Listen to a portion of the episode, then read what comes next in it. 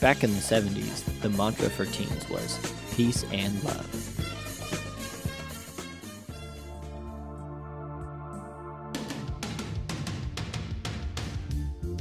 In the 80s, the mantra for most teen boys was skate or die. Flash forward 20 years, and what do our youths care about? What's the Wi Fi password?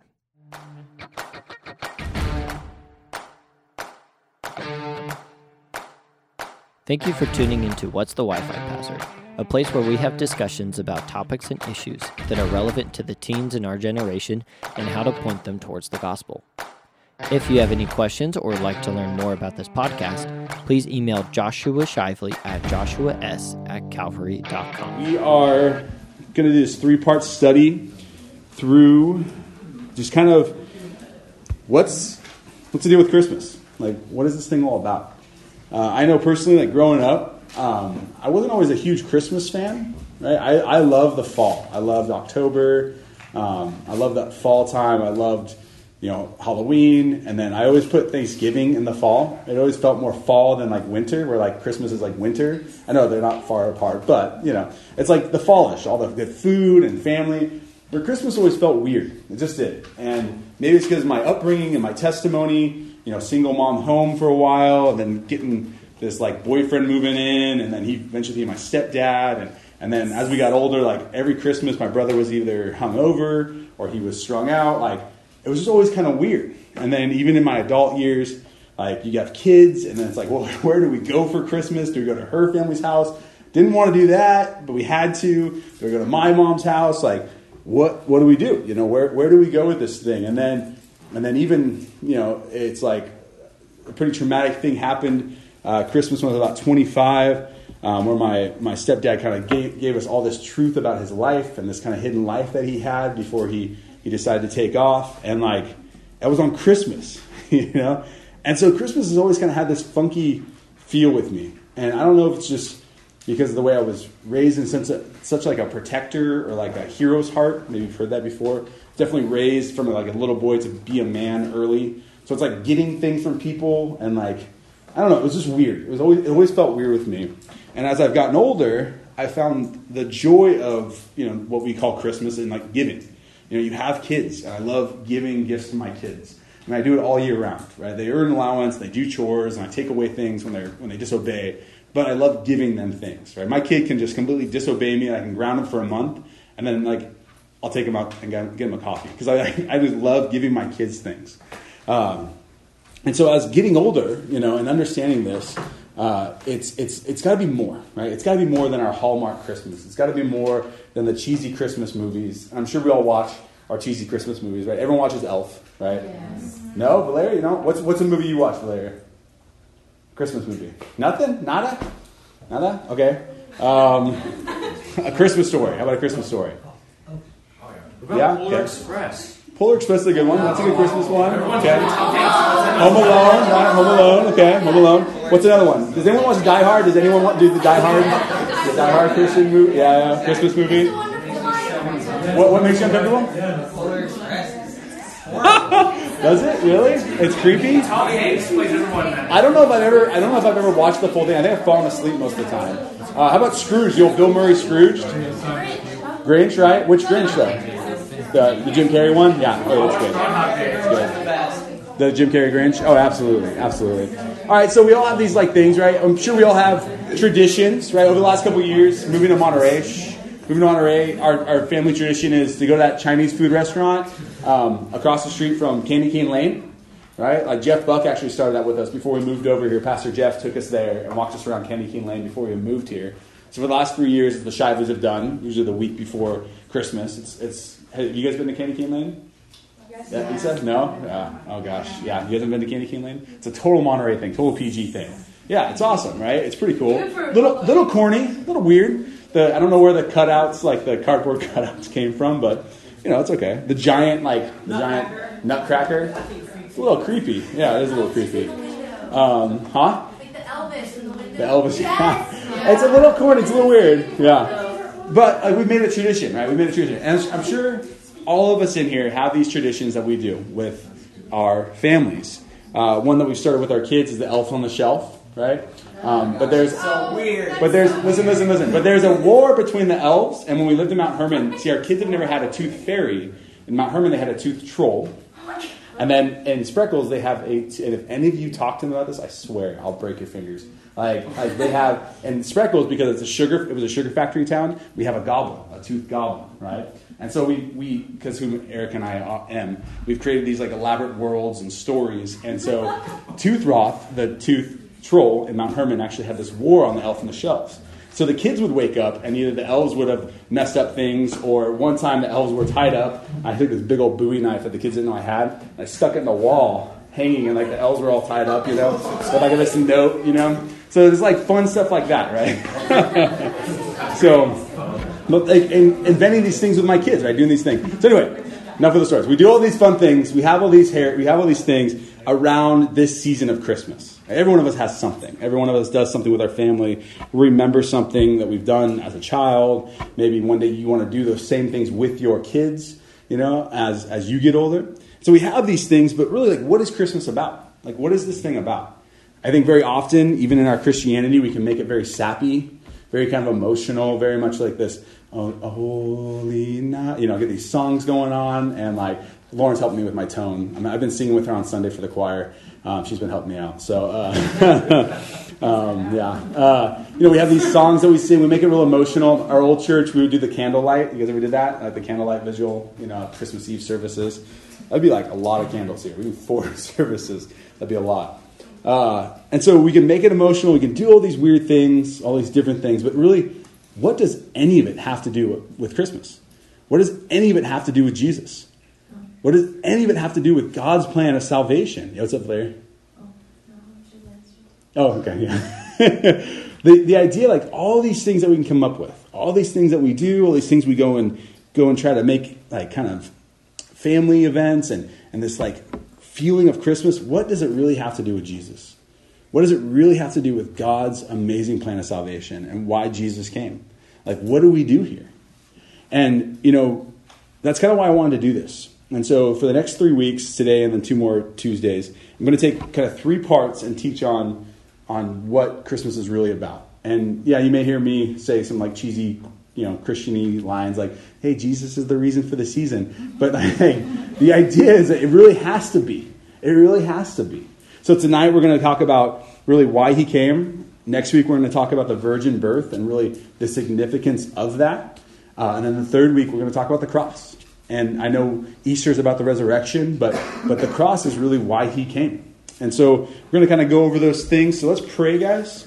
Um, if you want to open your Bibles, turn to Galatians chapter 4, verse 5. Is where we'll kind of be stationed tonight. Um, but pray with me. Father, we come before you and we thank you so much, Lord, for what you're continually doing in us and through us, through every season of life.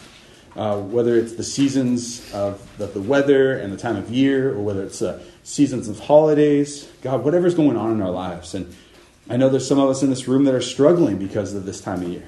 Maybe something traumatic has happened, or that this just isn't a fun time for them. But God, I know that you're continually doing a work even through those trials and those hard times. So, God, let us just really see through your word, through scripture, what, what you're really about and what the season's really about. So we just thank you, Lord, for this. In your name, amen. So, like I said, we'll be in Galatians chapter 4, kind of starting in verse 4 tonight. Um, but maybe in your family, you guys read the. Have you guys ever read like the, the Jesus story, the, the, the narrative of Jesus' birth on Christmas morning? Uh, most of the time, we go to Luke. Right? You guys ever heard the Peanuts? At the old the old Peanuts, um, you know, little Linus telling the Christmas story. Yeah. It's awesome, right? That's awesome. Always always gives me a tear. Um, and he, he goes from the book of Luke, right? Chapters 1 and 2 kind of go to the verse 40 there. Uh, and if you flip through that, you, you see these like this narrative of, of Jesus' birth. You see this narrative of, of Mary and her, her cousin and, and you know, John the Baptist and these God using these, these godly men and women that were, were older, waiting for the Messiah. And they kind of knew what, what season it was, what was happening. And those that really understood the times and what was going on and, and what time of, of really the like creation it was, right? The year actually, understood that something was going to be happening soon. In Galatians, actually, what we're going to read tonight talks about this in due time. And so, like I said, turn there. Read along with me Galatians chapter 4, verse 4 through 7. But when the fullness of time had come, God sent forth his Son, born of a woman, born under the law, to redeem those who were under the law, so that we might receive adoption as sons. Verse 6 And because you are sons and daughters, God has sent the Spirit of his Son into our hearts, crying, Abba, Father. So you are no longer a slave, but a son, and if a son, then an heir through God. So we look at this verse Galatians, basically like the Christmas story, you know, that Luke chapter 1 chapter 1 through chapter 2 verse 40. We call that the Christmas story, or the narrative of Jesus' birth. And we see just this kind of picture, this, this miraculous thing happen through a virgin birth. We see God do miracles to these, these older Jewish men and women that are prophesying and, and being used to kind of proclaim this, this amazing miracle that had happened. But when we turn to Galatians chapter 4, we don't just see the narrative, we don't just see this story of a baby, we don't see this, this narrative of this family going through this really crazy miracle, but we see the salvation story, don't we? We see this fullness of time. God sent his son, born of a woman, like we'll talk about next week, born under the law. He was a Jew, redeeming those who were under the law, redeeming the Jews first. Paul talks about that in other places the Jew first and then the, the Gentile. And because you are sons, God has sent the Spirit of the Son into our hearts, crying, Abba, Father. Now, as Paul goes through this, this is the salvation plan. This is the salvation story. He says here first, but in the fullness of time. In the fullness of time. Now, in Daniel chapter 9, Daniel talks about that after the, after the temple was built, there would be a 400 something year period, then the Messiah would come. Daniel actually prophesies that. So those who knew Scripture, those who knew the Old Testament and this, the writings of Daniel, those that were wise to actually look at the times, and Scripture tells us many times, understand the times, know what's happening. They would know, like, the Messiah is supposed to be coming around this time, right? There's something that's supposed to be happening within this 30 year period. And actually, if you, if you do the math of when Daniel made that prophecy, when the temple was finished, to the time Jesus died on that cross is about 32 AD. It's pretty awesome. Like, prophecy doesn't ever, ever lie. So, in this fullness of time, in God's amazing miracle of all of creation, all the things He had to do to make that happen, when we read Luke chapter 1 and 2, all the amazing things God had to do to put the rulers where they had to be, those older Jewish men and women at the temple at that certain time, even, even in a sense, they, they were given once in a lifetime chances to work in the temple. And that's when God had it, made it happen. For Mary and Joseph to be in Nazareth the same century, we think of all the things God had to do just to kind of mix it up and then make this miracle happen. And as we read in Galatians, just in these three simple verses, we see this just salvation plan. And it makes it simple, doesn't it? It's like, okay, in the fullness of time, okay, we understand that God is sovereign, that He's He's really, really sovereign. He really knows everything. Right? From the beginning of time to the end of time, God is in control of all of it. So, okay, of course, God could do that. We see that He brought forth His Son. Right? That kind of changes things a little bit, right? That God brought forth his own son. That's what we're really going to focus on tonight. Like I said, next week we'll focus on the born of a woman, born under the law, and then his death and resurrection. And at, at the end of chapter, verse 7 there in Galatians, it says, So you are no longer a slave, but a son. And the cross really defines that for us, that we are no longer slaves, but sons. But tonight, he gave forth his son. That kind of changes things, right? Like this narrative of this, this beautiful like miracle that happens to this virgin where she gives birth to this supposed Messiah, it really kind of puts the rubber to the road when we realize, oh, wait, that's God. That's God's Son that He gave of Himself, this Trinity, right? Father, Son, and Holy Spirit, that in all eternity have never been separated, ever. And yet He puts on flesh to become human. And this creates the narrative of the Christmas story at this, this birth of Jesus. Kind of changes things, doesn't it? Turn to John chapter 3, verse 16, guys. John 3 16. This is going to be kind of the main verse we're going to focus on tonight. I'll bring up Galatians next week again, but John 3:16 is going to be where we kind of rest tonight. We're going to read to verse 21. So I want you to get a full picture of what this son, God giving of his son really means.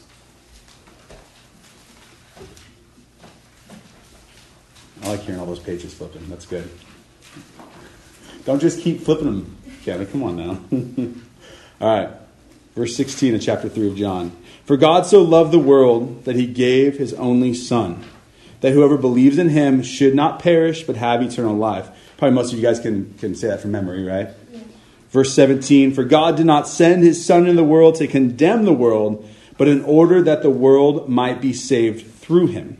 Verse 18 Whoever believes in him is not condemned, but whoever does not believe is condemned already, because he has not believed in the name of the only Son of God. And this is the judgment. The light has come into the world. That light is Jesus, guys. And people love the darkness rather than the light because their works were evil. Verse 20 For everyone who does wicked things hates the light and does not come to the light, lest his work should be exposed. But whoever does what is true comes to the light, so that it may be clearly seen that his works have been carried out in God. It's pretty awesome. John 3.16, like I said, most of us can quote that. Beautiful verse but like to, to read it in whole, right? The full section of what John really wanted us to understand. It's pretty amazing. It's not just that God sent his son to save the world, that we wouldn't perish, but that he also gives us the opportunity to lay down our sins, to lay down our burdens, to walk in the light, to walk not in darkness, and walk in a place where we're not stumbling what we can't even see, but to walk in a place of light. So, you guys, the birth of Jesus, this Christmas thing that we celebrate year after year, and you'll celebrate hopefully 80 plus of them in your lifetime, casts this amazing, just humongous shadow over all eternity. This birth of Jesus that we read in Galatians, we read in, and we look at in Luke, we're, we're talking about here in John 3.16, literally casts this giant shadow over all eternity. Nothing like it had ever been done. Nothing like it will ever be done again. God putting on flesh to walk as you and I, to being born of a woman so that he would actually be born, so that he could go through the entire steps, every step that you and I would ever go through as humans. That's God doing that for you and I. It's this beautiful gift that he gives. And this is something that we take for granted so often. And you guys don't, I'm not ever going to condemn you for that because I don't think we can really conceive what that truly means. I don't think we're going to fully conceive what it means until we get to heaven. If you ever read the book of Revelation and we finally lay our eyes not on the crucified Jesus, but this glorious Jesus, where John literally says in the book of Revelation, I fell down as dead. I, I literally it means I fell down dead. And he had to come up and touch me and like revive me when I saw him. I don't think we're really going to fully understand what this means, what the Christmas story means, until we get to heaven. But see, as Christians, we want to understand to the best of our ability what this, what the impact of this God giving of himself truly means to humanity, truly means to all, all eternity. Because it's not just us that are that's redeemed, but it's all creation will be redeemed also. And so we read this in John 3.16, and, and the impact of it, how it just echoes, echoes into eternity. Now I want to break down John 3.16 and kind of walk through it a little bit. So the first part in John 3.16 says, for God. For God. Right? John, the author here, is just laying out very clearly like this is God. This was God's job. This is what He's doing. This was His plan from the beginning. The Gospel of John, chapter 1, verses 1 through 5 says, In the beginning was the Word, and the Word was with God, and the Word was God. He was in the beginning with God. All things were made through Him. Without Him was not anything made that was made. In Him was life, and the life was the light of men. The light shines in the darkness and the darkness has not overcome it. In the beginning was God. This is, this is the God of creation, guys. This is the only true and living God. This is not some false deity nor man made hoax. This is not some concept that we can the, you know, theorize or build, a, build some type of, of psychology on. This is not something that we can fully understand nor comprehend all eternity and all the magnificence of this almighty, all knowing, all powerful God.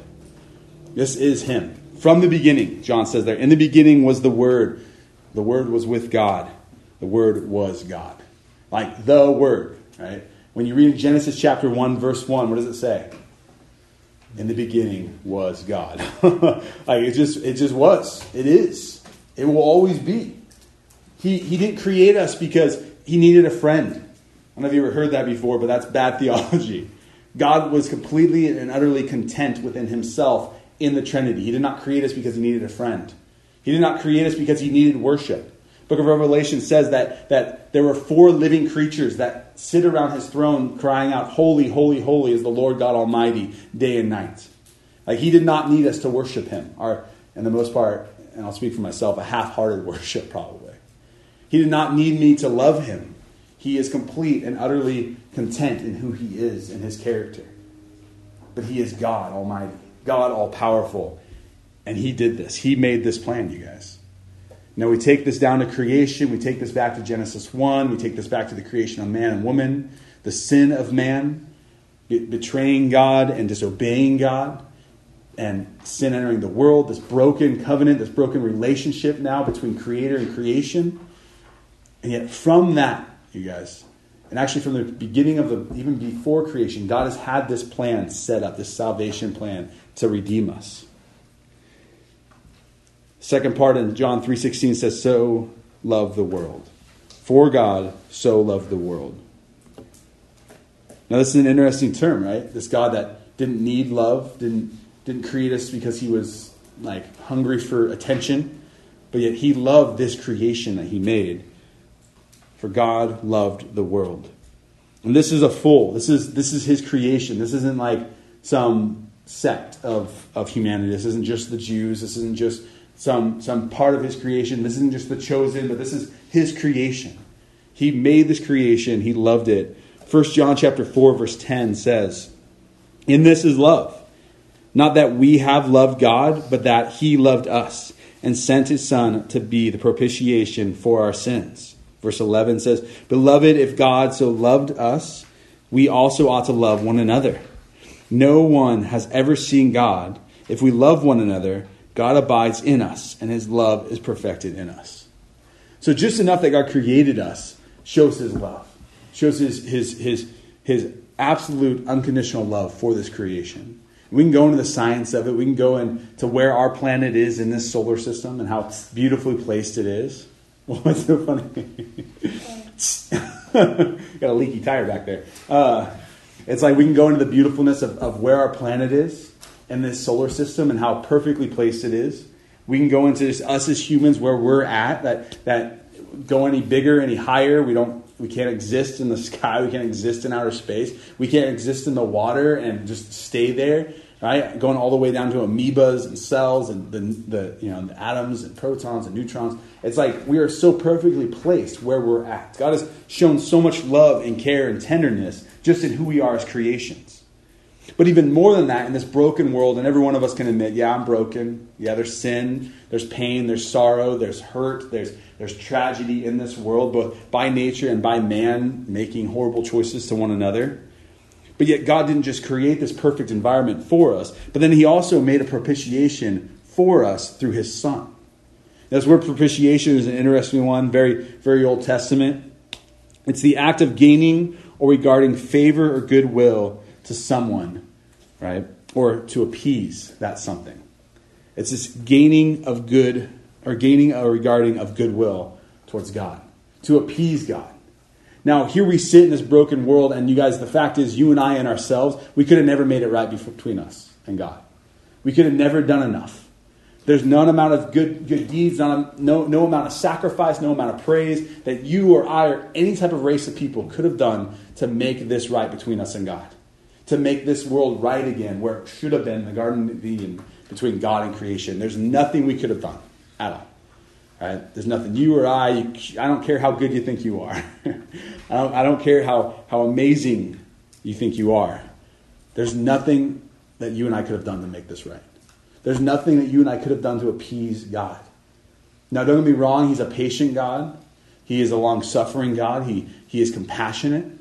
Many times through the Old Testament, even through vicious times, I'm going through the book of Ezekiel right now, God uses the Babylonians to, to, to wipe out his people and to take them captive. Even through that, God cries to them, You, you played the harlot. You worship false idols. You are a cancer to yourself. I've got to take care of you.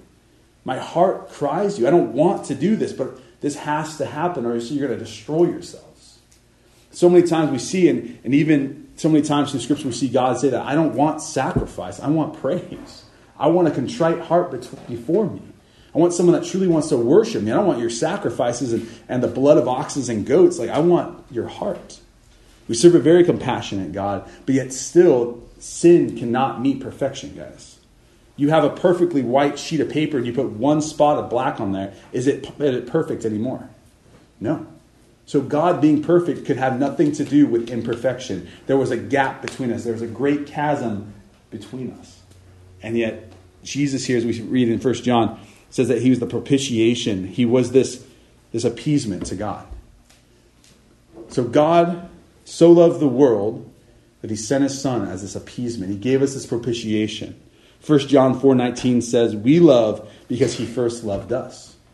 See, I asked that question in our small groups, how do you describe God's love for you? And maybe that was hard for some of you to, to respond to. Maybe some of you want to give the Christian answer of like, oh, he's he's, you know, he's unconditional, right? Or he's he's compassionate, he's good, you know. I, I love him because, you know, he's love, you know, which is true.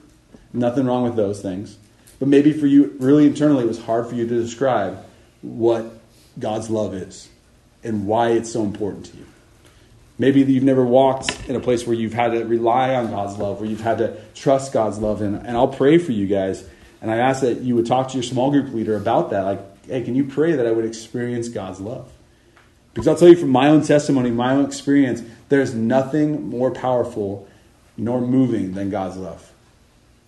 I mean, we get glimpses of it, right? I can love my wife unconditionally and, and I could sacrifice for her and die for her. I could, I could love my kids absolutely unconditionally and do everything for them.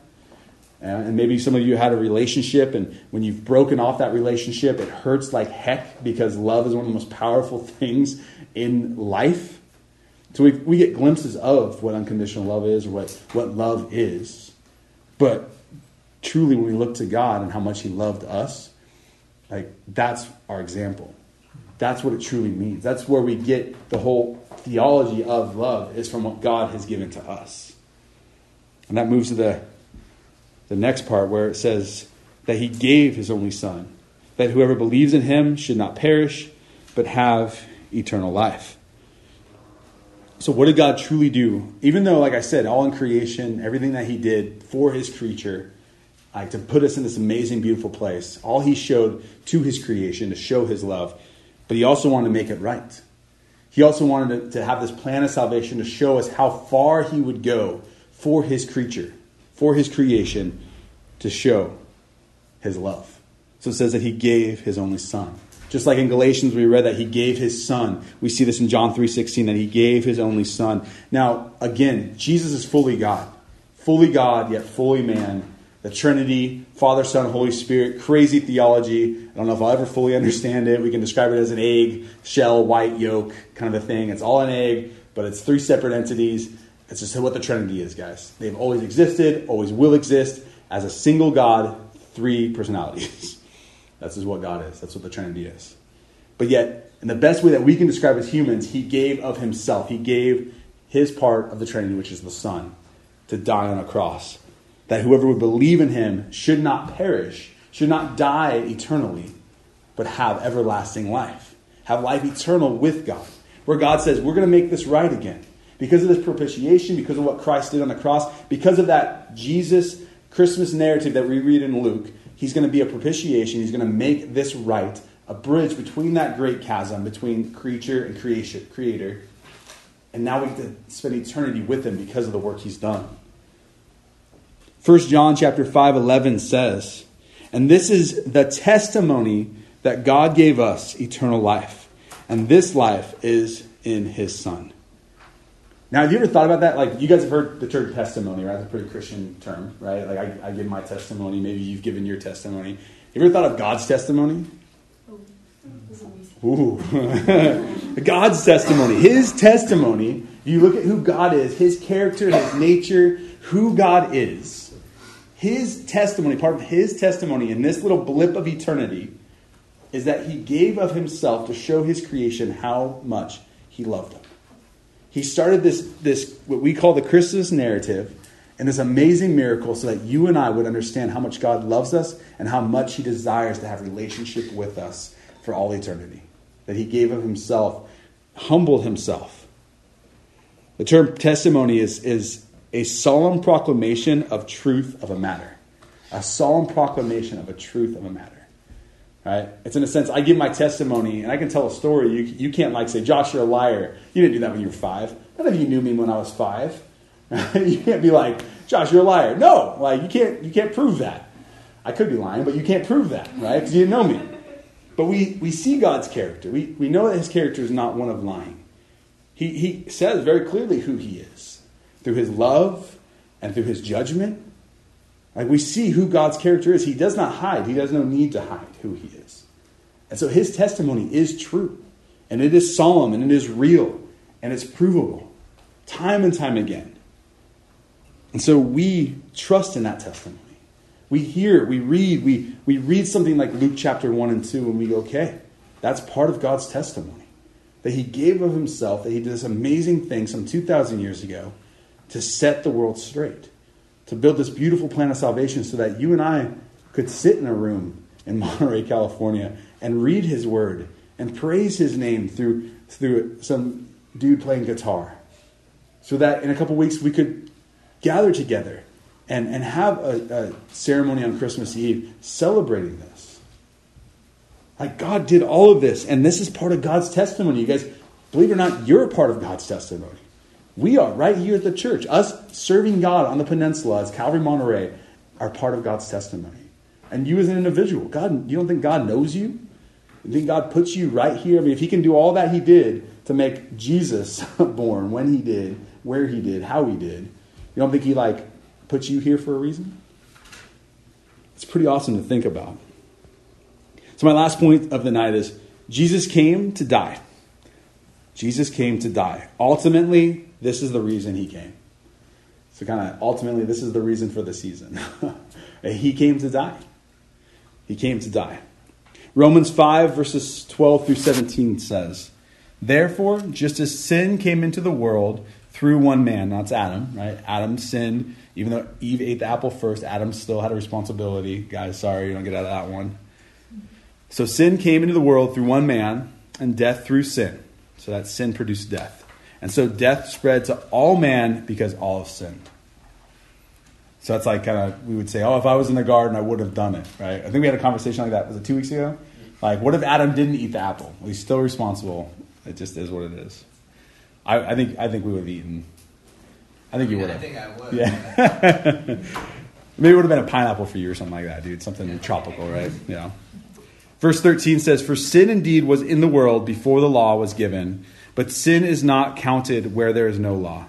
Yet death reigned from Adam to Moses, even over those whose sinning was not like the transgression of Adam, who was a type of the one who was to come. Verse 15, But the free gift is not like the trespass. For if many died through one man's trespass, so like everyone that's died because of sin through Adam, much more have the grace of God and the free gift by grace of the one man, Jesus Christ, abounded for many. And the free gift is not like the result of the one man's sin, for the judgment following one trespass brought condemnation, but the free gift following many trespasses brought justification. The term justification, guys, is, is being made right. It's a, it's, a, it's a legal term. Verse 17 says, For if, because of one man's trespass, death reigned over and through that one man, much more will those who receive the abundance of grace and the free gift of righteousness reign in life through the one man, Jesus Christ. Now, just because of time's sake, I want you to see the, the term in there. See, the condemnation came to everybody through the sin of Adam. You were born a sinner. You just are. You don't believe that? Wait till you have kids. They're just born sinners. They are. I think Seth came out with a middle finger up. I just, I do. I just, I think he did. Um, just saying. Um, we're born into sin. We just are. And so, as Paul here describes this thing that Jesus did, he describes it like four or five times as a free gift. I mean, how fair is our God? That you're born into sin, you have no choice. You were born into trespass, you were born into condemnation, you were born separated from God because you're born of man and born of woman into this world of sin. And so, how fair is our God to then send himself to give this free gift open to anybody? I mean, how beautiful is that? I'm born into sin. I'm a, I'm a wicked, sinful man. But yet I've received this free gift from the Savior, and all I had to do was say yes. That's all I had to do. I say, yeah, okay, I believe. I believe your testimony, God. I believe that you are true. I believe that you are real. And see, guys, this is this is the reason for Christmas. This is why we celebrate this this narrative from Luke chapter one and two. This is why we gather together. This is why we give gifts because what Jesus gives is this free gift. So we give these free gifts to one another. We say, "Hey, I love you. I want to give this to you. I, I know you. I care about you. Here, I know you'll enjoy this." That's a real gift. It's, it's free. I, I don't want anything back from it. I just want to give this to you. If you're hoping for something back, then that's not a free gift, guys. But like if you're just giving, that's what we're trying to have an example of. That's what we're trying to resemble is the free gift from Jesus. That you and I, born into this condemned body, in this condemned world, can receive. Just by saying, okay, yeah, Jesus, I believe, and I, I do. I understand your testimony and I believe it. It's pretty awesome, isn't it? Kind of takes the Hallmark thing, kind of puts the Grinch to the side, doesn't it? Not that we're not supposed to watch The Grinch. I love The Grinch. I love Buddy the Elf. It's all good. But let's remember what this truly is. Let's remember what the meaning of this is, guys. All right. Father, we come before you. We thank you and we praise you for this. We give you this glory. Lord, we give you honor. We give you praise. Thank you so much for this plan of salvation. I, I am forever and eternally humbled because of this free gift you've given. Help me to live my life, Lord, in honor of it. Lord, help us to be a youth group, help us to be, help us to be individuals that, that love you and serve you because of this free gift. God, we just thank you for the season. We thank you for what you do. In your name. Calvary Monterey's youth ministries meet on Tuesday nights at 6:30 p.m. at Calvary Monterey. Both middle school and high school students are welcome. Come on out. You belong here. And I promise, we don't bite.